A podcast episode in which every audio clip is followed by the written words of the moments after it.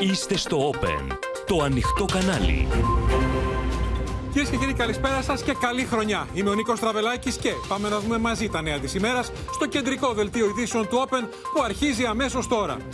Θερίζει η γρήπη, αυξάνονται οι νεκροί από κορονοϊό στη χώρα μας. Τευτέρια στα φαρμακεία λόγω έλλειψης φαρμάκων. Και είναι νεκρούς από την πανδημία έξω από σπίτια στην Κίνα. Υποχρεωτικό τεστ για όσους έρχονται στην Ελλάδα.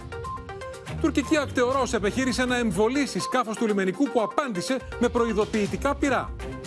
36ωρη εκεχηρία ανακοίνωσε ο Πούτιν. Το ζήτησε ο Πατριάρχης Κύριλος. 800 Ρώσοι νεκροί σε 24 ώρες, λέει το Κίεβο. Επιμένουν οι Times. Τα γλυπτά του Παρθενώνα μπορεί σύντομα να επιστρέψουν στην Ελλάδα. Νέα σοβαρά ερωτήματα για τα αίτια θανάτου του 16χρονου πρωταθλητή πυγμαχίας. Έπαιξαν ξύλο για τη Μέγκαν οι δυο Βρετανοί πρίγκιπες.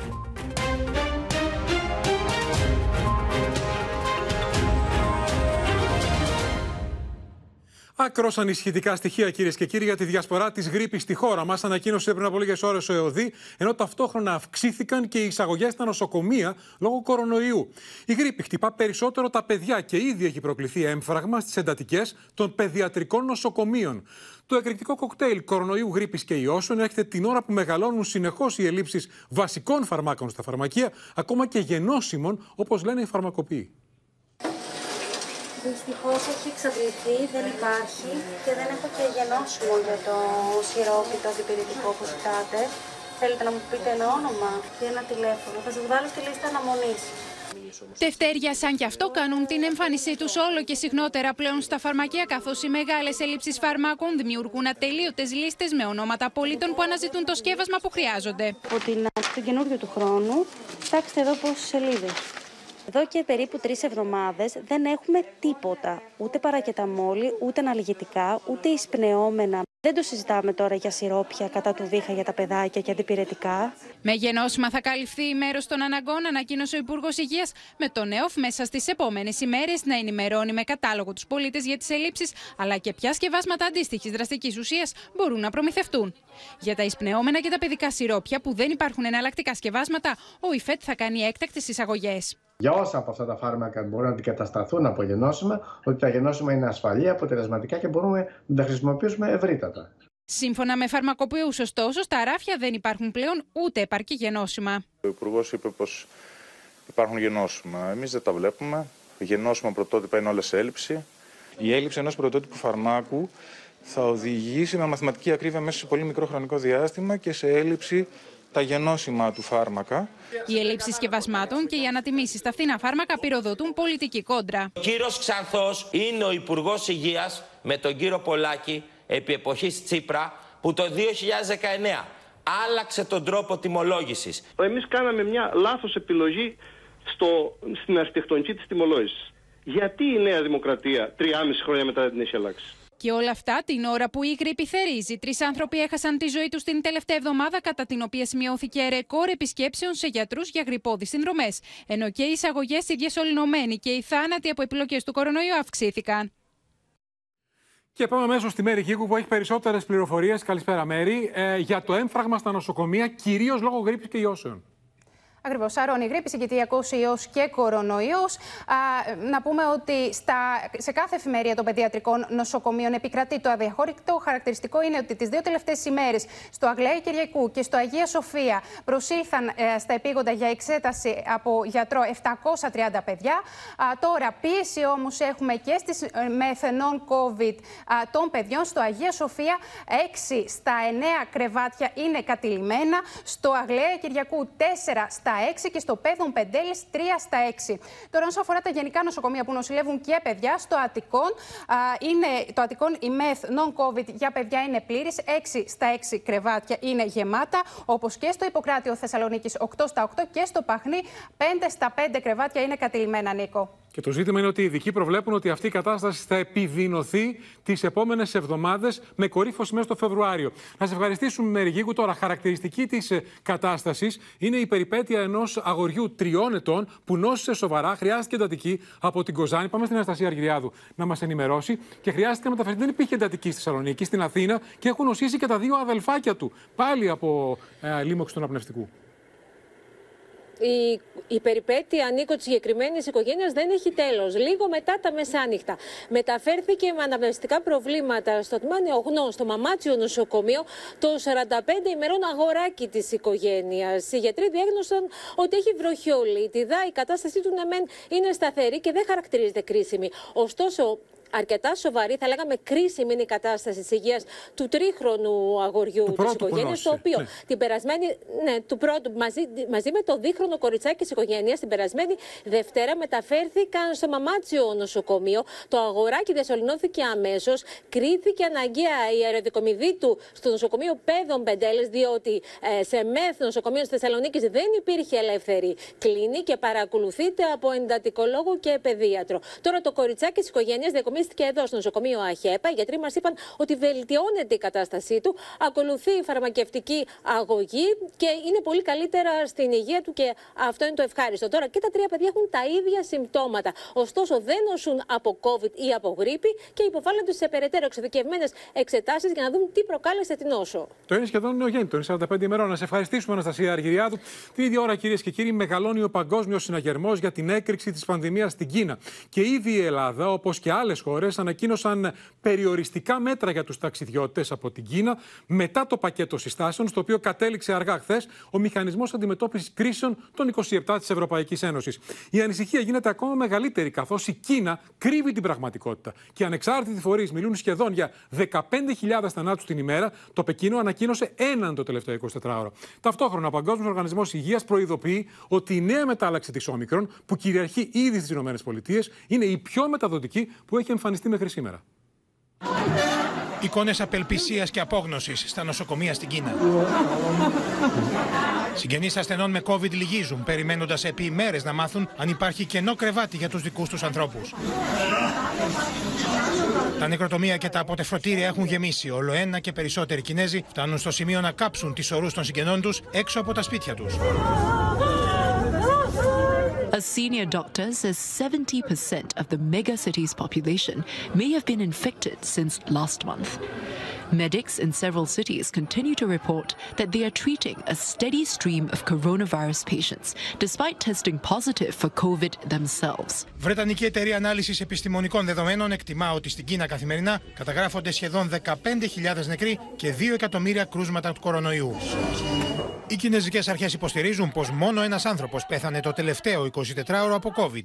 Ο Παγκόσμιος Οργανισμός Υγείας καλεί το Πεκίνο να δώσει με διαφάνεια όλα τα επιδημιολογικά στοιχεία που διαθέτει. With circulation in China so high and comprehensive data not forthcoming, this data is useful to WHO and the world, and we encourage all countries to share it. 当前中国的疫情形势是可控的，我们也希望世卫组织秘书处秉持科学。客观公正的立场，努力为全球应对疫情挑战。Την ίδια ώρα, οι επιστήμονες ανησυχούν για την εμφάνιση μιας νέας υποπαραλλαγής της Όμικρον, που φαίνεται πως είναι η πιο μεταδοτική μέχρι σήμερα. Ήδη έχει εντοπιστεί σε τουλάχιστον 29 χώρες. Ο Παγκόσμιος Οργανισμός Υγείας παρακολουθεί την εξάπλωσή της, καθώς τον τελευταίο μήνα υπήρξε αύξηση κατά 15% στους θανάτους από COVID διεθνώς. um, uh, above all of the other subvariants so far. We don't have any data on severity yet or on the clinical picture, but we also do not have an indication that severity has changed with XBB.1.5. Χθες, ο Ευρωπαϊκός Μηχανισμός Αντιμετώπισης Κρίσεων προχώρησε σε ισχυρή σύσταση για τεστ και χρήση μάσκας από τους ταξιδιώτες που αναχωρούν από την Κίνα. Προς το παρόν, κάθε χώρα αποφασίζει ξεχωριστά τη λήψη μέτρων, ανάμεσά τους και η Ελλάδα. Στη σύσκεψη στο Μαξίμου που συγκάλεσε ο Κυριάκος Μητσοτάκης, αποφασίστηκε πως θα απαιτείται από τους ταξιδιώτες από την Κίνα αρνητικό τεστ 48 ώρων πριν την αναχώρησή τους και σύσταση για χρήση μάσκας. Υποχρεωτικό λοιπόν το τεστ για τη χώρα μας, 48 ώρες πριν για τους ταξιδιώτες από την Κίνα. Οριστικοποιήθηκε πριν από λίγο όλο το πακέτο των μέτρων. Πάμε στο Βαρόνι και τον Παντελή Βαλασόπουλο, γιατί αυτό ακριβώς κάνουν, Παντελή, καλησπέρα. Η μία μετά την άλλη ευρωπαϊκές χώρες ε, οριστικοποιούν τους περιορισμούς για τους ταξιδιώτες από την Κίνα. Ορθώνουν στην πραγματικότητα ένα τείχος προστασίας μετά τη νέα έκρηξη της πανδημίας εκεί. Ακριβώς, Νίκο, καλησπέρα. Οχυρώνεται η Ευρωπαϊκή Ένωση. Αυτό που βλέπουμε για την ώρα είναι ότι όσοι πετούν από την Κίνα προς χώρες της Ευρωπαϊκής Ένωσης θα πρέπει να έχουν ένα τεστ 48 ώρων ε, PCR και υποχρεωτική η χρήση μάσκας. Δηλαδή, όσοι έρχονται από την Κίνα μπαίνουμε στα παλιά μέτρα που ξέραμε μέχρι τώρα. Ένα τεστ 48 ώρων πριν έρθουν εδώ. Βέβαια να σου πω Νίκο ότι αυτό δεν, δεν αρέσει και πάρα πολύ στις ε, αεροπορικές εταιρείες ούτε βέβαια ε, στην Κίνα. Επιστρέφει ένα μέρος του εφιάλτη, Παντελή. Έτσι ακριβώς. Ακριβώς. Από εκεί και πέρα όμως να πούμε Νίκο ότι υπάρχει μεγάλος φόβος για αυτή τη νέα υπομετάλλαξη ε, της όμικρον, την XXB15, η οποία για την ώρα εξαπλώνεται στην βόρεια, στις βόρειες πολιτείες των Ηνωμένων Πολιτειών, τις οποίες εξέφρασε και ο Γερμανός Υπουργός Υγείας, ο κύριος Λάουτεμπαρ, ο οποίος είπε ότι ας ελπίσουμε, λέει, να βγάλουμε το χειμώνα χωρίς αυτή η υπομετάλλαξη να μεταδοθεί στην Ευρωπαϊκή Ένωση και στη Γερμανία. Γιατί, Γιατί λέει μεταδίδεται πάρα πολύ γρήγορα και μέχρι στιγμής δεν έχουμε πολλά στοιχεία για αυτή τη μετάλλαξη. Δεν ξέρουμε αν όντως έχει πιο ελαφριά συμπτώματα ή αν είναι πολύ πιο βαριά. Είναι κάτι καινούριο.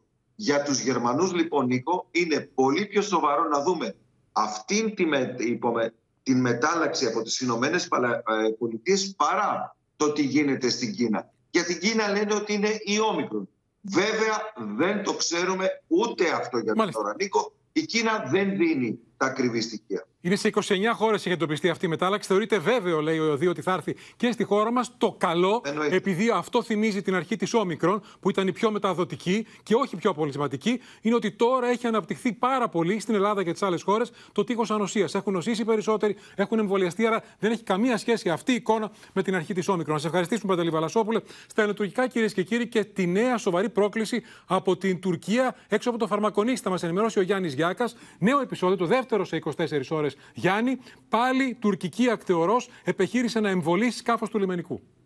Ακριβώς, Νίκο, και μάλιστα σύμφωνα με στελέχη του λιμενικού σώματος ήταν ένα αρκετά σοβαρό επεισόδιο. Όλα ξεκίνησαν όταν ένα σκάφος του λιμενικού ξεκίνησε από τη Λέρο για αναγνώριση, καθώς τρία τουρκικά αλλιευτικά σκάφη βρίσκονταν σε ελληνικά χωρικά ύδατα σε θαλάσσια περιοχή νοτιοανατολικά του Φαρμακονησίου. Όταν το σκάφος του λιμενικού βρέθηκε στην περιοχή, βρέθηκε και μια τουρκική ακτεωρός εκεί, η οποία έκανε επικίνδυνους ελιγμούς σύμφωνα με την ανακοίνωση α, του λιμενικού και προσπάθησε να εμβολήσει το σκάφος του λιμενικού σώματος. Το πλήρωμα του ελληνικού σκάφους προχώρησε σε προειδοποιητικές βολές και στη συνέχεια τόσο η τουρκική ακτεωρός όσο και τα ε, τρία τουρκικά αλλιευτικά κινήθηκαν προς τα τουρκικά ε, παράλληλα. Πρέπει να πούμε, Νίκο, ότι αυτό είναι ένα από τα πολλά περιστατικά τουρκικής προκλητικότητας στο Αιγαίο τον τελευταίο καιρό. Και δεν είναι μόνο η θάλασσα, είναι και ο αέρας. Θα έχουμε σε λίγο αναλυτικό ρεπορτάζ. Να σε ευχαριστήσουμε, Γιάννης Γιάκα. Και όλα αυτά, κυρίες και κύριοι, στον απόϊχο των συνεχών πολεμικών απειλών από τον Ερντογάν και υπουργούς του για το ενδεχόμενο να α, επεκτείνει η χώρα μας τα χωρικά της ύδατας στα 12 μίλια νότια της Κρήτης. Γι' αυτό ακριβώς το ενδεχόμενο ρωτήθηκε ο εκπρόσωπος του State Department. Και όπως θα δείτε από την απάντησή του, α, καυτηριάζει μεν την προσπάθεια δημιουργίας έντασης, αλλά δεν κατονομάζει την Τουρκία με μια γενική έκκληση να αποφεύγονται απειλές από όλους τους συμμάχους, τοποθετήθηκε ο εκπρόσωπος του State Department απέναντι στο Κάσου Μπέλι που έβαλε ξανά στο τραπέζι Άγκυρα σε περίπτωση που επεκταθούν τα ελληνικά χωρικά ύδατα στο Αιγαίο αλλά και στην Κρήτη. Ενώ γενικά οι Ηνωμένε Πολιτείες δεν παίρνουν θέση για τις διαφορές στα θαλάσσια σύνορα άλλων κρατών, καλούμε όλα τα μέρη να απέχουν από όλες τις ενέργειες που ενέχουν τον κίνδυνο να αυξήσουν τις εντάσεις στην Ανατολική Μεσόγειο. Προτρέπουμε όλους τους συμμάχους μας να αποφύγουν τις απειλές και την προκλητική ρητορική που μόνο θα αυξήσουν την ένταση και δεν θα βοηθήσουν κανέναν. Ο Κυριάκος Μητσοτάκης θα επισκεφθεί αύριο την ακριτική Γάβδο, νότια της Κρήτης, στέλνοντας ένα σαφές αποτρεπτικό μήνυμα στην Άγκυρα που έχει εντάξει στο αναθωρητικό της σχεδιασμό στη Μεσόγειο και τη Μεγαλόνισο. Αγκάθια για τους Τούρκους, οι έρευνες για υδρογονάνθρακε στην περιοχή, αλλά και η Συμμαχία Ελλάδα-Αιγύπτου. Η Ελλάδα και η κυβέρνηση Μητσοτάκη επιφύλαξε στον Ερντογάν μια δυσάρεστη έκπληξη. Την υπογραφή του καθόλου νόμιμου Έλληνο-Αιγυπτιακού Συμφώνου για θαλάσσιες ζώνες που ουσιαστικά εξουδετερώνει τα νομικά αποτελέσματα του παράλογου τουρκολιβικού μνημονίου. Όπως τονίζουν οι ειδικοί, το τελευταίο κρεσέντο τουρκικών απειλών οφείλεται στο γεγονός ότι η επέκταση των ελληνικών χωρικών υδάτων θα ακυρώσει τα σχέδια της γαλάζιας πατρίδας στο Αιγαίο αλλά και στη Μεσόγειο. Εάν γίνουν τα 12 μίλια, αυτό που θα μένει να μοιραστεί στο Αιγαίο είναι το 20% ως mm θαλάσσιες ζώνες. Επομένως, το μοίρασμα του Αιγαίου στο 25ο μεσημβρινό πάει περίπατο. Τα νησιά του Ανατολικού Αιγαίου που θέλουν να επιπλέουν στην τουρκική υφαλοκρηπίδα πάρει περίπατο. Την ώρα πάντως που Ερντογάν και οι υπουργοί του απειλούν και κάνουν επίδειξη δύναμης, Τουρκοί αναλυτές αναγνωρίζουν ευθέως το πλεονέκτημα που θα έχει η Ελλάδα στον αέρα σε περίπτωση μιας σύγκρουσης.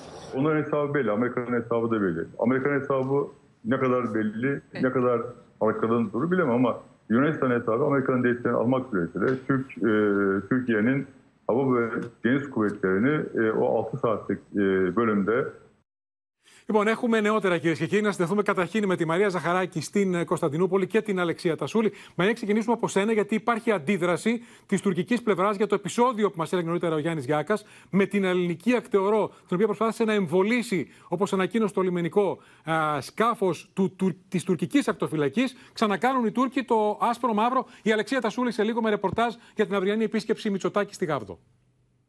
Ναι, εδώ Νίκο τα παρουσιάζουν διαφορετικά τα πράγματα. Στην Τουρκία μιλούν για παρενόχληση της Ελλάδας στη θάλασσα και για πυροβολισμού στον αέρα στο, ε, έξω από το Φαρμακονήσι. Στην αρχή όμως μας έκανε εντύπωση Νίκο ότι το πρακτορείο Ανατολού έβγαλε μία είδηση όπου υποστήριζε ότι ελληνικά σκάφη άνοιξαν πυρ κατά των τουρκικών. Λίγο μετά όμως αυτή η είδηση σβήστηκε και στη συνέχεια το τουρκικό λιμενικό έβγαλε μία ανακοίνωση που έλεγε ότι έγινε απόπειρα παρενόχλησης από σκάφος του ελληνικού λιμενικού εναντίον τουρκικών αλλιευτικών, αλλά αυτή η παρενόχληση αποτράπηκε από σκάφος της τουρκικής ακτοφυλακής. Πάντως, το τουρκικό λιμενικό κάνει λόγο για πυροβολισμούς στον αέρα μόνο. Από τα σκάφη όμως και των δύο πλευρών. Πρώτα λέει ότι άνοιξαν πύρ στον αέρα τα ελληνικά σκάφη και στη συνέχεια τα τουρκικά ανταπέδωσαν κατά τον ίδιο τρόπο. Το δεύτερο επεισόδιο, το χθεσινό, ήταν στην ΚΟ και όλα αυτά ενώ ο Ερντογάν νωρίτερα, μιλώντας στελέχη του, επιβεβαίωσε ουσιαστικά πληροφορίες και σενάρια ότι έρχονται πιο κοντά, ενδεχομένως τέλη Απριλίου, οι τουρκικές εκλογές. Μαρία. Ο χρόνος πλέον αρχίζει να συρρυκνώνεται για τις εκλογές εδώ στην Τουρκία, αν είναι βέβαια να γίνουν σε τέσσερις μήνες όπως λένε τα σενάρια. Ο Τούρκος Πρόεδρος σήμερα επιβεβαίωσε και ο ίδιος ότι θα προκηρυχθούν πρόορε εκλογές στη χώρα. Θα τις επισπεύσουμε, είπε λίγο, λαμβάνοντας υπόψη τις συνθήκες της εποχής. Αυτές τις ημέρες πάντως έχει φουντώσει προεκλογική αντιπαράθεση εδώ στην Τουρκία και έχουν αρχίσει, θα λέγαμε, τα προεκλογικά μαχαιρώματα, Νίκο. Ο Ταγί Περντογάν έβαλε σήμερα κατά της Μεράλα Ξενέρ που ηγείται του τρίτου κόμματος, να πούμε με βάση τις ε, δημοσκοπήσεις, χρησιμοποιώντας μάλιστα ως παράδειγμα την Αγία Σοφία για να δείξει ότι η κυβέρνησή του είναι των έργων και όχι των υποσχέσεων. Έλεγαν, είπε, ότι δεν θα τολμούσαμε να κάνουμε την Αγία Σοφία τζαμί, αλλά το κάναμε. Το θεωρεί λοιπόν μεγάλο επίτευγμα ο Τούρκος πρόεδρος το πώς παρενέβη σε μια τέτοια παγκόσμια πολιτιστική κληρονομιά και άλλαξε και τη μορφή και το σκοπό της. Αλλά η μεγάλη αντιπαράθεση βέβαια είναι με το Δήμαρχο Κωνσταντινούπολης. Έχει ήδη ξεκινήσει, ήδη τον στοχεύει ο φιλοκυβερνητικός τύπος εδώ, αν και δεν έχει χρηστεί ακόμη υποψήφιος της αντιπολίτευσης. Του προσάπτουν λοιπόν την κατηγορία του φιλέλληνα, σαν να τον χαρακτηρίζουν προδότη δηλαδή, ανασύρουν συνεχώς παλαιότερες δηλώσεις του ή υπενθυμίζουν συναντήσεις του με Έλληνες αξιωματούχους και τον παρουσιάζουν λοιπόν κάτι σαν προδότη επειδή έχει καλές σχέσεις με την Ελλάδα και τους Έλληνες πολιτικούς. Η αγάπη του Έλληνα για τον ΕΚΡΕΜ και του ΕΚΡΕΜ για τον Έλληνα λένε και τον κατηγορούν ότι δεν αντιδρά όταν τον ε, αποκαλούν δήμαρχο της Κωνσταντινούπολης αντί για Ιστάμπουλ. Άρα Μαρία, ο Ερντογάν και κρατά όνειρο τον Ημάμογλου δικαστικά και προσπαθεί να του πει ότι είναι φιλέλληνας. Να σε ευχαριστήσουμε και να δούμε τι είπε ο Τούρκος Πρόεδρος για τη μετατροπή της Αγίας Σοφιάς σε τζαμί. Öbürü de çıkmış. Erdoğan Ayasofya'yı açamaz. Ya açtık.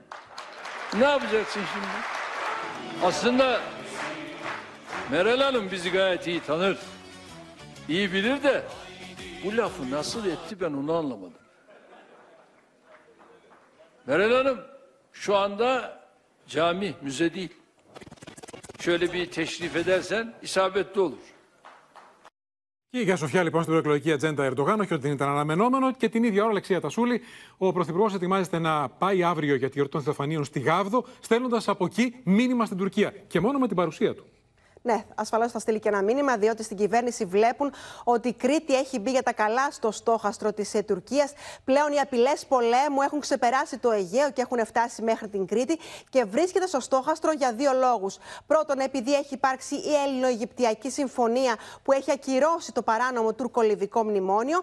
Και δεύτερον, επειδή ο Αμερικανικός κολοσσός ExxonMobil έχει ήδη ξεκινήσει τις έρευνές του νότια της Κρήτης. Στην ανυπόστατη τουρκική επιχειρηματολογία εντάσσεται εντάσσεται και η Γάβδος, στην οποία οι Τούρκοι έχουν φτάσει στο σημείο να χαρακτηρίσουν γκρίζα ζώνη, διότι η Γάβδος θα παίξει κομβικό ρόλο όταν έρθει η ώρα της οριοθέτησης θαλασσίων ζωνών με τη Λιβύη. Η Γάβδος είναι κατοικημένο νησί, άρα έχει πλήρη επίρρεια. Όπως επίσης θα παίξει ρόλο όταν η κυβέρνηση αποφασίσει να προχωρήσει στην επέκταση στα 12 μίλια νότια της Κρήτης, Νίκο. Να σας ευχαριστήσουμε, Αλεξία Τασούλη, και πάμε και στη Γεωργία Γαρατζιώτη, η οποία θα μας δώσει αναλυτικό ρεπορτάζ για τον παράζ προκλήσεων των Τούρκων στο Αιγαίο. Έχουν ξεπεράσει Γεωργία κάθε προηγούμενο. Παίζουν με τη φωτιά συνεχώς. Έτσι είναι, Νίκο. Το 2023 ξεκίνησε με το χειρότερο ποδαρικό. Από την 1η Ιανουαρίου μέχρι σήμερα έχουν καταγραφεί περισσότερες από 200 παραβιάσεις του εθνικού εναέριου χώρου, αποπλισμένα τουρκικά μαχητικά αεροσκάφη, 11 υπερπτήσεις και 17 εμπλοκές μεταξύ ελληνικών και τουρκικών μαχητικών. Στο στόχαστρο της τουρκικής αεροπορίας βρέθηκαν για ακόμα μία φορά οι Νούσε και η Παναγιά, που να θυμίσουμε ότι οι Νούσε είναι ένα κατοικημένο νησί. Αεροπορικές πηγές, Νίκο, αναφέρουν στο όπενο του ο ουρανός του Αιγαίου τις τελευταίες εβδομάδες έχει μετατραπεί σε πεδίο μάχης. Περιμένουν περαιτέρω κλιμάκωση το επόμενο διάστημα, όσο πλησιάζουμε και στις τουρκικές εκλογές. Και το ερώτημα πλέον είναι, Νίκο, εάν οι Τούρκοι επιδιώκουν όντως ένα ατύχημα στον αέρα του Αιγαίου, που θα είναι μοιραίο και για τις δύο πλευρές. Κλείνοντας, Νίκο, να σου πω ότι εκτός από τον Πρωθυπουργό, που όπως είπε η Αλεξία Τασούλη, επισκέπτεται αύριο τη Γάβδο, ε, θα βρίσκεται στην Κρήτη, στον ναύσταθμο της Κρήτης και ο Υφυπουργός Άμυνας Νίκος Χαρδαλιάς με αφορμή τον εορτασμό των Θεοφανίων, συνοδευόμενος από τον αρχηγό Γεθά στρατηγό Φλόρο και θα επισκεφθούν αμέσως μετά την 115 πτέρυγα μάχης στη Σούδα, που θυμίζουμε ότι είναι η έδρα των F-16 Viper, αλλά και το υποβρύχιο Τρίτον και Μάλιστα. τη φρεγάδα Ήδρα που βρίσκονται στην περιοχή. Άρα θα έχουμε πολλαπλά μηνύματα από την Κρήτη και τη Γάβδος στην Τουρκία. Να σε ευχαριστήσουμε, Γεωργία Γαρατζιώτη, και όλα αυτά, κυρίες και κύριοι, ενώ ο Ερντογάν επιχειρούσε πάλι τις προηγούμενες ώρες να εμφανιστεί ως ειρηνοποιός στον πόλεμο της Ουκρανίας, επικοινώνησε και με Πούτιν και με Ζελένσκι, ζήτησε από τον Πούτιν μονομερή κατάπαυση του πυρός. Οι προτάσεις, ο Πούτιν έθεσε ως όρο να αναγνωρίσει το Κίεβο την απώλεια εδαφών του. Απερίφθη πανηγυρικά αυτός ο όρος από την Ουκρανία. Πάντως, νωρίτερα ο Πούτιν ανακοίνωσε εκεχηρία 36 ωρών από αύριο το μεσημέρι ξεκινώντας στι 12 λόγω Χριστουγέννων, ικανοποιώντας το αίτημα του Πατριάρχη Κύριλου. Την ώρα που οι Ουκρανοί έχουν περάσει στην αντεπίθεση και μιλούν για νέα πολύ νεκρά χτυπήματα κατά του ρωσικού στρατού, ο Βλαντιμίρ Πούτιν ανακοίνωσε κατάπαυση του πυρός διάρκειας 36 ωρών έως και το απόγευμα του Σαββάτου λόγω Χριστουγέννων έπειτα από σχετικό αίτημα του Πατριάρχη Μόσχας Κυρίλου. Είχε προηγηθεί συνομιλία του Ρώσου Προέδρου με τον Ρετζέπ Ταγί Περντογάν, κατά την οποία ο Τούρκος Πρόεδρος του ζήτησε να προχωρήσει σε μονομερή κατάπαυση του πυρός προκειμένου να ξεκινήσουν ειρηνευτικές συνομιλίες. Biraz sonra izninizi alacağım. Zelenski ile bir görüşmem olacak. Bu görüşmede de yine aynı şekilde Sayın Putin'le yaptığımız görüşmeler ve Rusya-Ukrayna Η απάντηση του Ρώσου Προέδρου ήταν πως είναι ανοιχτό σε συζητήσεις με την προπόθεση να αναγνωρίσει το Κίεβο τις τέσσερις περιφέρειες που έχει προσαρτήσει η Ρωσία. Με το σύμβουλο του Ζελένσκι Μιχαήλο Ποντόλιακ να αποκλεί κάθε συνομιλία. Και όλα αυτά ενώ το Κίεβο συνεχίζει να ανακοινώνει σοβαρά πλήγματα. Σύμφωνα με Ουκρανό αξιωματούχο, 800 Ρώσοι στρατιώτε σκοτώθηκαν σε σφοδρέ μάχε στα Ανατολικά. наносять ворогу численні втрати і вибивають окупантів з позицій на околицях Бахмута. Το αίτημα του Ζελένσκι για οπλική ενίσχυση από τη Δύση φαίνεται πως εισακούεται, καθώς ο Εμμανουέλ Μακρόν γνωστοποίησε πως θα στείλει στην Ουκρανία άρματα μάχης με τους Αμερικανούς να εξετάζουν την προοπτική αποστολής τεθωρακισμένων Μπράντλι. We're going to continue to su- su- support Ukraine uh, with weapon systems, as you heard the president say, for as long as it takes. Νέο μπαράζ συζητήσεων για την υγεία του Βλαντιμίρ Πούτιν προκάλεσε στο μεταξύ συνέντευξη του επικεφαλής των μυστικών υπηρεσιών του Ουκρανικού στρατού σε αμερικανικό δίκτυο, σύμφωνα με την οποία ο Ρώσος πρόεδρος πάσχει από καρκίνο και μπορεί σύντομα να πεθάνει. You know it. You just know it from We just intelligence, know it. from evidence, From human sources. from human sources close with Yeah. Putin. Σύμφωνα με πληροφορίες που μεταδίδουν βρετανικά μέσα και αποδίδουν σε Ρώσους πρώην αξιωματούχους, ήδη έχει ξεκινήσει παρασκηνιακά η συζήτηση για τη διάδοχη κατάσταση. Και έχουμε νεότερο. Θανάσης Αυγερινός από τη Μόσχα για, τη μονομερή, για την εκεχηρία που ανακοίνωσε ο Πούτιν ξεκινώντας από αύριο το μεσημέρι και Αδαμαντία Λιόλιου, αντιδράσεις από το Κίεβο για τους όρους που έθεσε ο Πούτιν για να ικανοποιήσει μετά τη μεσολάβηση Ερντογάν την ε, πρόταση για κατάπαυση του πυρός. Και Νίκο, να ξεκινήσουμε με τη σειρά αντιδράσεων που έχει προκαλέσει αυτή η ανακοίνωση του Πούτιν και ουσιαστικά η οδηγία που έδωσε στον Σοϊγκού μετά και από τα όσα είπε ο Πατριάρχης Μόσχας Κύριλλος για την προσωρινή εκεχηρία για μία ημέρα, την ημέρα των Χριστουγέννων και πρώτος από όλους ο σύμβουλος του Ουκρανού Προέδρου, ο Μιχαήλο Ποντόλιακ, έκανε λόγο για μια προσωρινή εκεχηρία που αποτελεί κοινική παγίδα, όπως ε, είπε, προπαγάνδα, όπως και υποκρισία από τη μεριά της Ρωσίας. Ανέφερε ότι η μόνη περίπτωση να υπάρχει προσωρινή εκεχηρία είναι όταν θα αποχωρήσουν τα ρωσικά στρατέματα από τα εδάφη της Ουκρανίας, όπως μάλιστα ανέφερε σε δήλωσή του και στο Twitter, ότι η Ρωσία είναι αυτή που σκοτώνει αμάχους και που ε, ίδια προκαλεί μεγάλες καταστροφές στο έδαφος της ε, Ουκρανίας από την αρχή του πολέμου. Αυτή, όπως ανέφερε, εισέβαλε στη χώρα. Στο ίδιο μήκος κύματος είναι και ο κύριος Δανίλοφ, ο Γενικός Γραμματέας του Συμβουλίου Ασφαλείας της ε, Ουκρανίας. Ο ίδιος μάλιστα ανέφερε πως θα πρέπει η Ρωσία να ε, σταματήσει η ίδια τον πόλεμο με την αποχώρηση των ε, στρατευμάτων της, αλλά και ο κύριος Γερασέγκο, ο οποίος λέει ότι η ανακοίνωση αυτή για την εκεχηρία αποτελεί σημάδι αδυναμίας από την ε, μεριά της Μάλιστα. Ρωσίας. Και τέλος, Νίκο, να επισημάνουμε και μία έτσι φωνή αξιωματούχου που λέει ότι μία μέρα δεν είναι αρκετή για να γίνονται οι προσευχές και για να συγχωρηθούν οι αμαρτίες των Ρώσων που γίνονται σε όλη τη διάρκεια αυτού του πολέμου. Οργισμένες αντιδράσεις λοιπόν από το Κίεβο για την 36 και χειρία που ανακοίνωσε η Μόσχα. Θανάση, ε, τι λέει ο Πούτιν, τι λέει το Κρεμλίνο; Καλησπέρα καταρχάς από το Βαρόνες της Ρωσίας. Βρίσκομαι καθοδόν προς το Ντονμπάς μαζί με Έλληνες που εργάζονται και σπουδάζουν στη Μόσχα. Πηγαίνουμε για να γιορτάσουμε τα Χριστούγεννα με το παλιό ημερολόγιο μαζί με τους ομογενείς μας στο Ντονμπάς. Ε, είναι όντως μια εντυπωσιακή εξέλιξη αυτή η πρόταση. Αρχικά έτσι ξεκίνησε ως πρόταση του Πατριάρχη Μόσχας. Μόσχας, κύριε... μια, ναι, μια χριστουγεννιάτικη ανακοχή. Ο Βλαντίμιρ Πούτιν αποδέχτηκε μετά από μερικές ώρες ε, την προφανώς ε, συνεννοημένη και με την Ρωσική Εκκλησία αυτή η κατάπαυση του πυρός. Ε, ήδη το ε, Ρωσικό Υπουργείο Άμυνας έχει ανακοινώσει ότι θα την τηρήσει. Ε, υπάρχουν ήδη πολλά σχόλια στο, σε, Ρώσους, ε, σε ρωσικά μέσα ενημέρωσης, σε ρωσικά, ε, από Ρώσους σχολιαστές, οι οποίοι υπογραμμίζουν την υποκριτική στάση από την πλευρά της Ουκρανίας, καθώς πολλοί είχαν το Πάσχα αν θυμόμαστε, επικρίνει τη Ρωσία ότι δεν είχε συμμετάσχει, δεν είχε τηρήσει κάποιο είδους κατάπαυση πυρός. Ε, σε κάθε περίπτωση ε, φαίνεται πως κάποιο είδους συζήτηση ε, επανέρχεται στο τραπέζι για να υπάρξουν κάποιες διαπραγματεύσεις. Ο Ερντογάν προσπαθεί να είναι ένας από τους ε, διαμεσολαβητές. Ο Πούτιν επανέλαβε στον Τούρκο πρόεδρο ότι η Ρωσία είναι ανοιχτή σε συζήτηση για δια, κάποιου είδους διαπραγματεύσεις με την Ουκρανία, μόνο βέβαια εφόσον γίνουν αποδεκτοί οι όροι που έχει διατυπώσει ήδη η Μόσχα και εφόσον ε, το Κίεβο αποδεχτεί αυτό που η Μόσχα λέει νέες εδαφικές πραγματικότητε. Όροι που ήδη απέρριψε κατηγορηματικά το Κίεβο. Ανταλλάσσουν λοιπόν κατηγορίες για υποκρισία Κίεβο και Μόσχα με βάση με αφορμή την αυριανή και χειρία που ανακοίνωσε η Μόσχα. Να σε ευχαριστήσουμε, Θανάση Αυγερινέ. Πάμε στο μέτωπο της οικονομίας τώρα, κυρίες και κύριοι. Από εκεί έρχονται τα καλά νέα, καθώς το φυσικό αέριο συνεχίζει στις διεθνείς αγορές την βουτιά στις τιμές. Βοηθάει ο πολύ καλός καιρός, πρωτοφανώς καλός για χειμώνα και γεμάτες δεξαμενές. Πέφτει και το πετρέλαιο, εκεί παίζει ρόλο και η προοπτική της ύφεσης και λόγω πανδημίας στην Κίνα. Αντίθετα, η Ελλάδα συνεχίζει να έχει μία από τις ακριβότερες τιμές στη χονδρική της ενέργειας, αλλά όπως λέει ο Υπουργός Ενέργειας ο κ. Κρέκας, μία από τις φθηνότερες στη λιανική.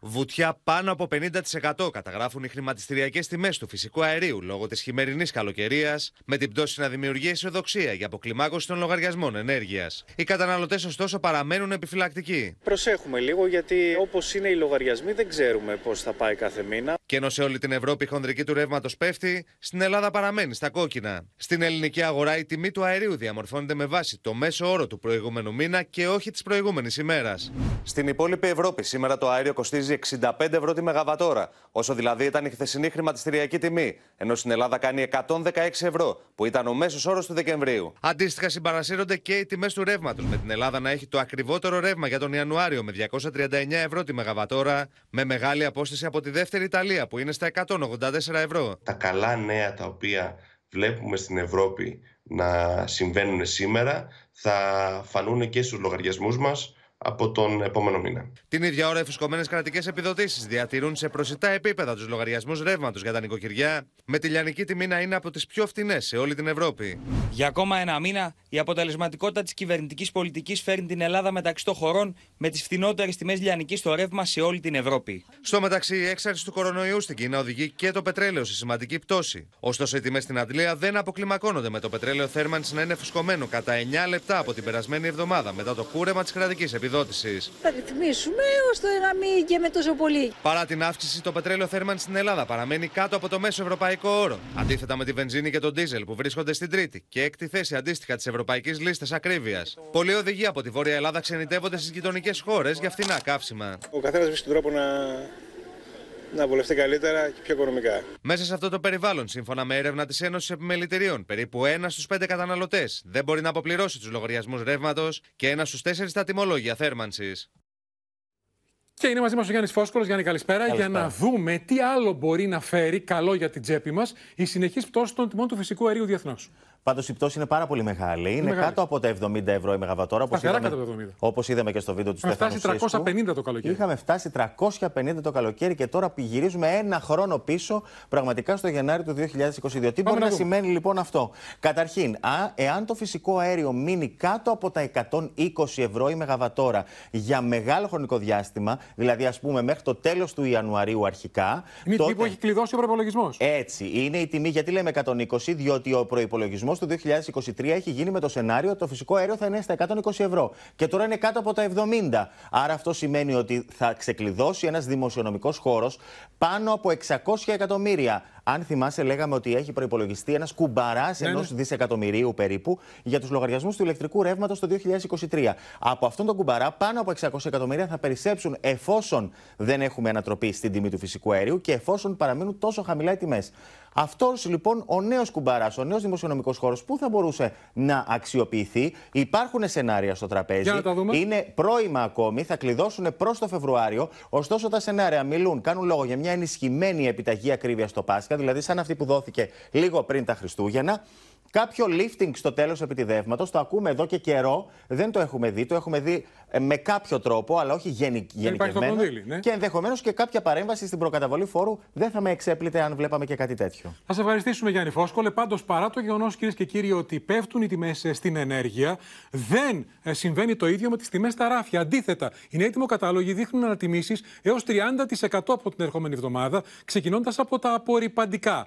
Ο, ο, οι καταναλωτές λοιπόν δίνουν μεγάλο μέρος του εισοδήματό τους για τα απαραίτητα. Αυτό σημαίνει, όπως θα δούμε στο επόμενο ρεπορτάζ, ότι δεν ήταν κυρίως στα συνοικιακά καταστήματα τόσο μεγάλη κίνηση στα εμπορικά τι γιορτές. Από τη Δευτέρα ξεκινούν εκπτώσεις. Σήμερα το Υπουργείο Ανάπτυξης ανακοίνωσε και ένα μέτρο φρένο για μαϊμού εκπτώσεις.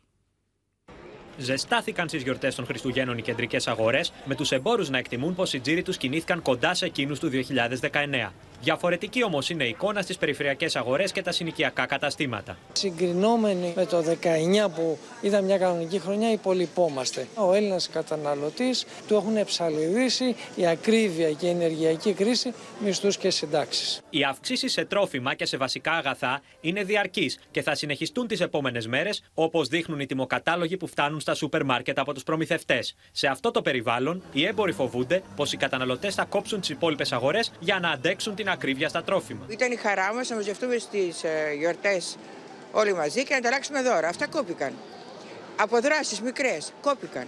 καθόλου καλό ξεκίνημα. Δηλαδή πάντα υπήρχαν οι εκτόσεις τις πρώτες τρεις μέρες, υπήρχε ένα μπαμ, τώρα βλέπω τρεις πρώτες μέρες και είναι πολύ ήπια η κατάσταση. Σύμφωνα με την έρευνα της Κεντρικής Ένωσης Επιμελητηρίων Ελλάδος, το 62% των καταναλωτών δηλώνει επιδείνωση της οικονομικής κατάστασης του νοικοκυριού το τελευταίο εξάμεινο, το 70% περιορίζει δαπάνες ένδυσης, υπόδηση, ψυχαγωγίας και ταξιδίων και το 52% έχει μειώσει αγορές βασικών καταναλωτικών αγαθών όπως τα τρόφιμα. Θα έπαιρνα κάτι για τον εαυτό μου έξτρα. Φέτος, ακριβώς λόγω οικονομικών, δεν το πολύ σκέφτηκα ιδιαίτερα. Λέω: OK, θα ίσα που να βγάλω το μήνα και θα δούμε. Σήμερα, ο αναπληρωτής Υπουργός Ανάπτυξης και Επενδύσεων Νίκος Παπαθανάσης ανακοίνωσε τη δημιουργία νέου μηχανισμού για την αντιμετώπιση των πλασματικών εκτόσεων. Επεξεργαζόμαστε έναν άλλο μηχανισμό που θα παίρνουμε την τιμή των τελευταίων 30 ημερών και στη συνέχεια αυτή τη τιμή, η τιμή θα ορίζεται ως η τιμή από όπου θα ξεκινάει η έκπτωση. Ο κ. Παπαθανάσης τόνισε ακόμη ότι το καλάθι του νοικοκυριού θα διαρκέσει όσο και η κρίση.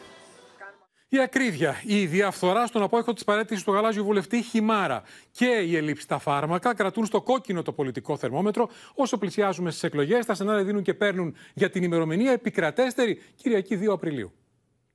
Έτοιμη είναι η Task Force του Μεγάρου Μαξίμου για τις εκλογές που, όπως όλα δείχνουν, θα διεξαχθούν τον Απρίλιο, με πιθανότερες ημερομηνίες στις 2 ή τις 9 του μήνα. Εάν το σενάριο αυτό επαληθευτεί, η δεύτερη εκλογική αναμέτρηση θα γίνει στις 21 Μαου, χωρίς να διαταράσσονται οι πανελλήνιες εξετάσεις. Ο Κυριάκος Μητσοτάκης πάντως κρατάει ακόμα κλειστά τα χαρτιά του. Αντιλαμβανόμενος κανείς το πλαίσιο της επόμενης εκλογικής αναμέτρησης, το γεγονός δηλαδή ότι για να προκύψει μια κυβέρνηση σταθερή, συμπαγής, μια κυβέρνηση σαν και αυτή που πρέπει να έχει μια χώρα σαν την Ελλάδα στο περιβάλλον διεθνούς αστάθειας, θα χρειαστούν δύο εκλογικές αναμετρήσεις. Νομίζω ότι από την άνοιξη και μετά είναι πιθανό να ξεκινήσουν οι διαδικασίες των εκλογών. Όλα τα κομματικά επιτελεία χτενίζουν τα ψηφοδελτιά τους, περιμένοντας το πράσινο και τελικό φως από τους προέδρους, που είναι πιθανό για κάποια κόμματα να δοθεί μέχρι το τέλος του Ιανουαρίου. Ο σχεδιασμός του Μεγάρου Μαξίμου τις επόμενες 100 ημέρες εντάσσεται σε δύο βασικούς άξονες.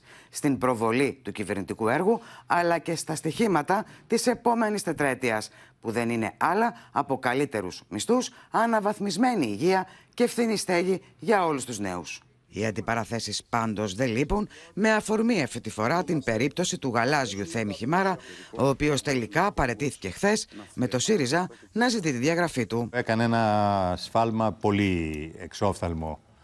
Πήγε να το διορθώσει κάποια στιγμή, ήταν αργά και ήταν σωστό το ότι παρετήθηκε. Είναι μια μια τίμια κίνηση. Η ευθύνη δεν είναι μόνο στο συγκεκριμένο πρόσωπο, είναι και σε ένα κόμμα που το κρατάει ακόμα στις τάξεις του.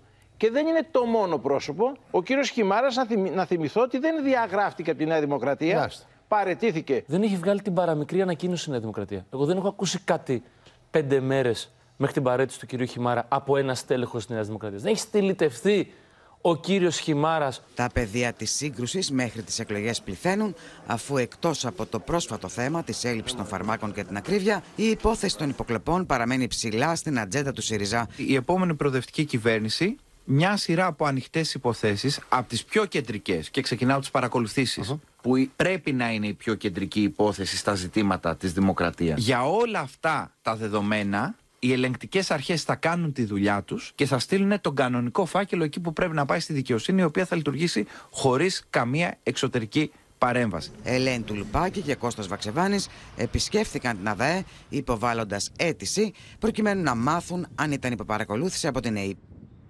Και ήδη έχουν πάρει φωτιά τα κομματικά επιτελεία στο τρόμο προς τις κάλπες. Σοφία Βασουλάκη θα μας ενημερώσει για την Task Force που έχουν δημιουργήσει στην ε, Νέα Δημοκρατία.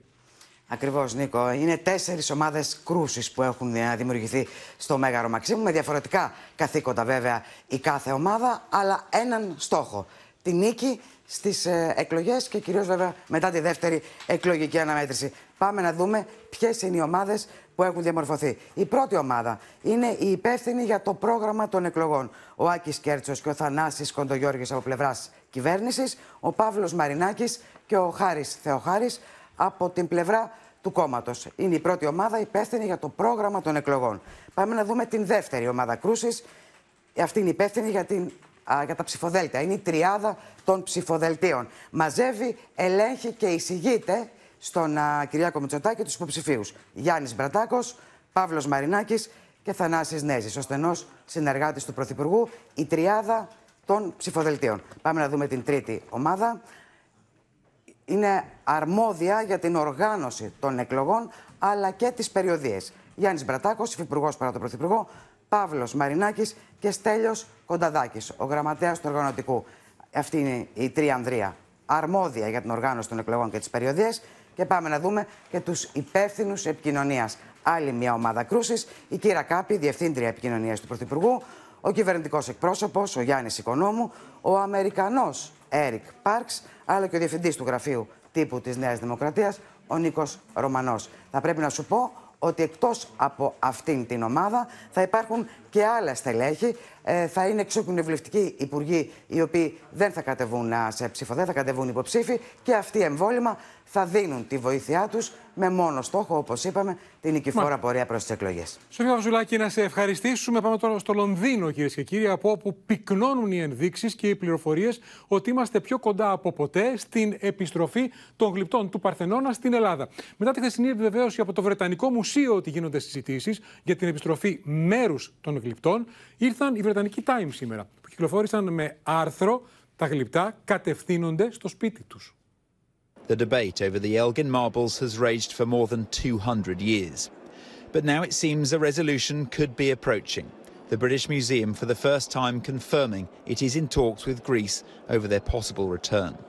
Η τοποθέτηση του Βρετανικού Μουσείου, σύμφωνα με την οποία βρίσκονται σε εξέλιξη επικοδομητικές συζητήσεις με την Ελλάδα για την επιστροφή των γλυπτών του Παρθενώνα, πυροδότησε έντονες συζητήσεις και νέα δημοσιεύματα του Βρετανικού τύπου. Οι Times του Λονδίνου δημοσίευσαν άρθρο με τίτλο η άποψη των Times σε μια συμφωνία για τα Ελγίνια, η επιστροφή στο σπίτι τους, που είναι ενδεικτικό μιας θέσης που αρχίζει να διαμορφώνεται σε σημαντική μερίδα των μέσων ενημέρωσης της χώρας. Πληθαίνουν ολοένα και περισσότερο τα δημοσιεύματα του Βρετανικού τύπου για την επιστροφή των γλυπτών του Παρθενώνα πίσω στο Μουσείο της Ακρόπολης, ενώ συζήτηση αποτελεί εδώ στο Λονδίνο για τους πολίτες η επιστροφή των μαρμάρων του Παρθενώνα πίσω στην Ελλάδα που όπως φαίνεται καθημερινά εξοικειώνονται όλο και περισσότερο με αυτή την ιδέα. We've always uh, in this country held a pretty intransigent position. I held it as a minister rather embarrassingly, which is that the uh, sculptures could not return. Now I think thanks to the vision of the new chair, George Osborne, we will see something which would be a historic moment. Current legislation prevents the museum from giving artefacts away, so this wouldn't be a permanent relocation. Instead, it's thought that a long-term loan is being discussed, a kind of cultural exchange whereby the marbles would be sent to Greece in return for something else. Και ενώ και οι Βρετανοί ψάχνουν τον τρόπο που θα μπορούσε να υλοποιηθεί η επιστροφή των γλυπτών στη χώρα τους, υπάρχουν και ιστορικοί που εναντιώνονται στεναρά. There is no question of ownership about these things. There's no question that these things were stolen.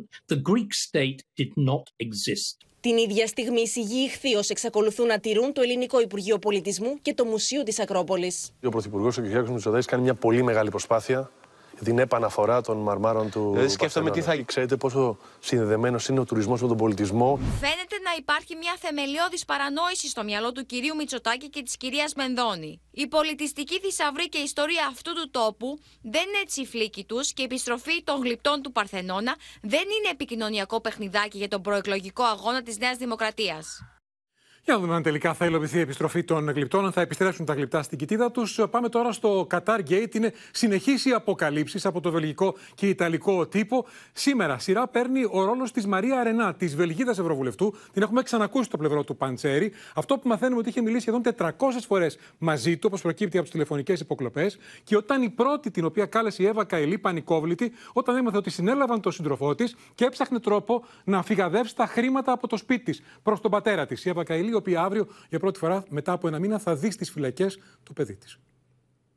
Αύριο αναμένεται τελικά να δει για πρώτη φορά το παιδί της Εύα Καηλή για τρεις ώρες, σχεδόν ένα μήνα μετά την προφυλάκησή της. Την ίδια στιγμή, ωστόσο, νέες αποκαλύψεις έρχονται στο φως για τις πρώτες στιγμές μετά τη σύλληψη του Τζόρτζι. Τότε που η Καηλή φέρεται να επιχείρησε να απομακρύνει την τσάντα με τα χρήματα από το σπίτι της και μη μπορώντας να βρει στο τηλέφωνο τον Αντώνιο Παντσέρη, κάλεσε τους Βέλγους Ευρωβουλευτές Μάρκ Ταραμπέλα και Μαρία Αρένα. Προσπάθησα πρώτα να τηλεφωνήσω στον Παντσέρη, ο οποίος μιλάει μόνο Ιταλικά, αλλά δεν τον βρήκα. Έτσι προσπάθησα να πάρω τον Ταραμπέλα και μετά την Αρένα. Εκείνοι μου είπαν πως δεν γνώριζαν γιατί δεν απαντούσε ο Παντσέρι. Η Αρένα, σύμφωνα με τη Le Soir, περιγράφει την Καηλή σε κατάσταση πανικού. Ναι, η Εύα Καηλή με κάλεσε. Ήμουν σε ένα συνέδριο και δεν καταλάβαινα τι μου έλεγε. Της είπα να ηρεμήσει και να περιμένει να ξεκαθαρίσουν τα πράγματα. Υποθέτω ότι ήταν σε πανικό και γι' αυτό επιχείρησε να προσεγγίσει τους Βέλγους συναδέλφους της. Σύμφωνα με τη Le Soir, η Αρένα, διάδοχος του Παντσέρι στην Προεδρία της Υποεπιτροπής Ανθρωπίνων Δικαιωμάτων, ήταν σχεδόν σε απευθείας επαφή με τον φερόμενο σε εγκέφαλο του κυκλώματος διαφθοράς. Από τα μέσα Δεκεμβρίου του 2021 έως τα μέσα Σεπτεμβρίου του 2022 είχε 389 τηλεφωνικές επικοινωνίες με τον Παντσέρη. Ελάχιστα λιγότερες από τις 437 που είχαν την ίδια περίοδο ο Παντσέρη με τον άμεσο συνεργάτη του και σύντροφο της Εύα Καηλή, Φραντζέσκο Τζόρτζι. Η Αρένα ήταν εκείνη που προείδρευσε στην ακρόαση του Υπουργού Εργασία του Κατάρ ενώπιον τη Υποεπιτροπή Ανθρωπίνων Δικαιωμάτων του Ευρωκοινοβουλίου στι 14 Νοεμβρίου. One of the most decisive reforms and that's been supported by the international community, uh, community was the end of uh, mandatory sponsoring, which is known of known as kafala.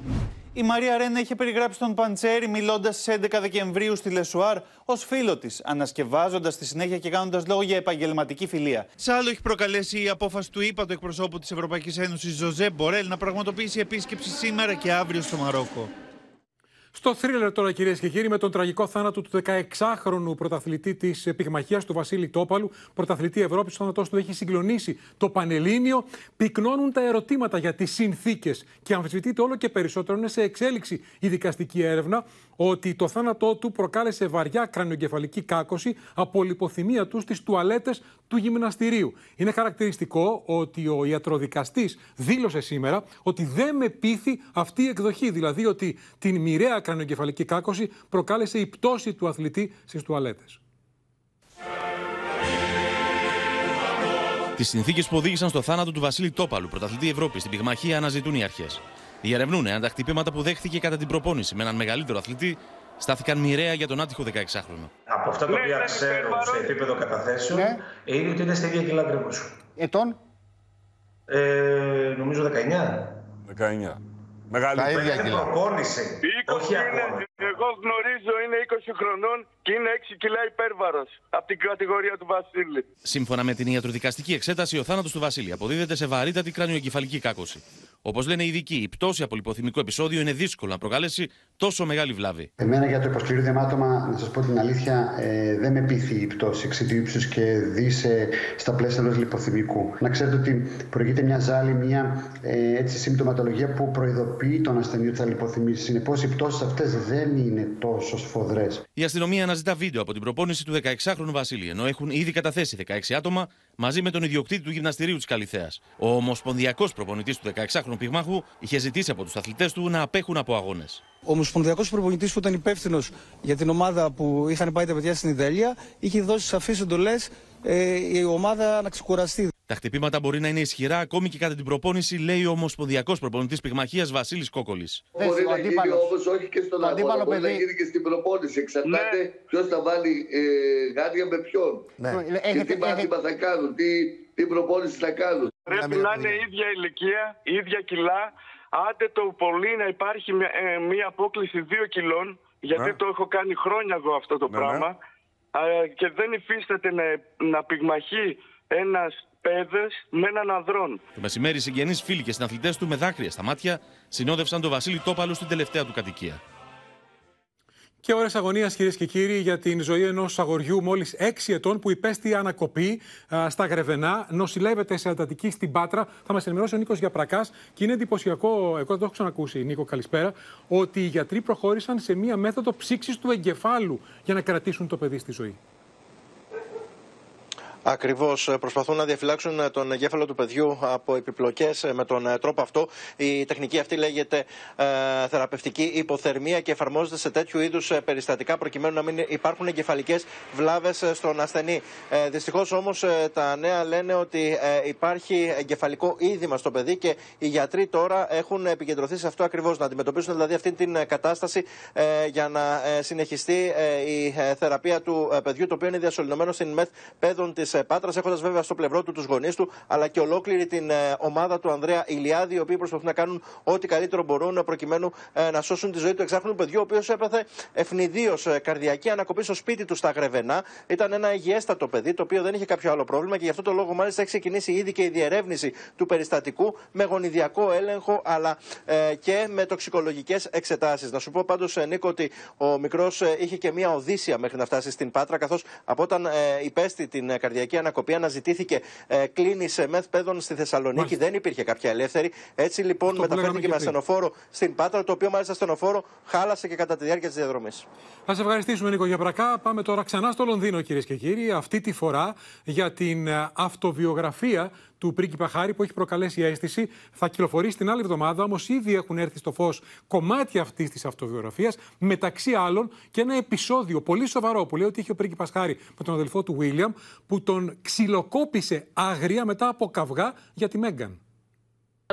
Τον ασκό του αιώλου ανοίγει ξανά ο πρίγκιπας Χάρη, καθώς στην αυτοβιογραφία του Αποσπάσματα της οποίας εξασφάλισε ο Guardian, παραδέχεται ότι δέχθηκε βίαιη επίθεση από τον αδερφό του πρίγκιπα William για τα μάτια της Μέγαν Μάρκλ. Όλα έγιναν τόσο γρήγορα, τόσο πολύ γρήγορα. Με άρπαξε από το γιακά και με έριξε στο πάτωμα. Προσγειώθηκα στον πόλ του σκύλου, το οποίο έσπασε κάτω από την πλάτη μου, με τα κομμάτια να με κόβουν. Έμεινα εκεί για μια στιγμή, ζαλισμένος, και μετά σηκώθηκα στα πόδια μου και του είπα να φύγει. Prince Harry claims that it was all to do with William basically calling Meghan abrasive, rude, and difficult. Harry gave him a glass of water and said, Willie, I can't speak to you when you're like this. Στο βιβλίο του, που θα κυκλοφορήσει την επόμενη εβδομάδα σε όλο τον κόσμο, ο Χάρη παραθέτει άγνωστες πτυχές από τους καυγάδες με τον αδερφό του, αλλά και παρασκηνιακά περιστατικά με την πριγκίπισσα της Ουαλίας Κέιτ.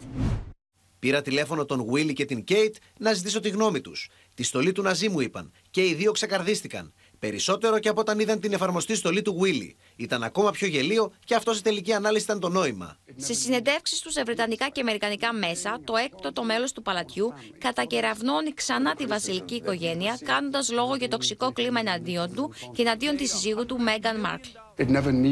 to be this way. The leaking and the planting. I want a family, not an institution. They feel as though it's better to keep us somehow as the villains. They've shown absolutely no willingness to reconcile I would like to get my father back. I would like to have my brother back.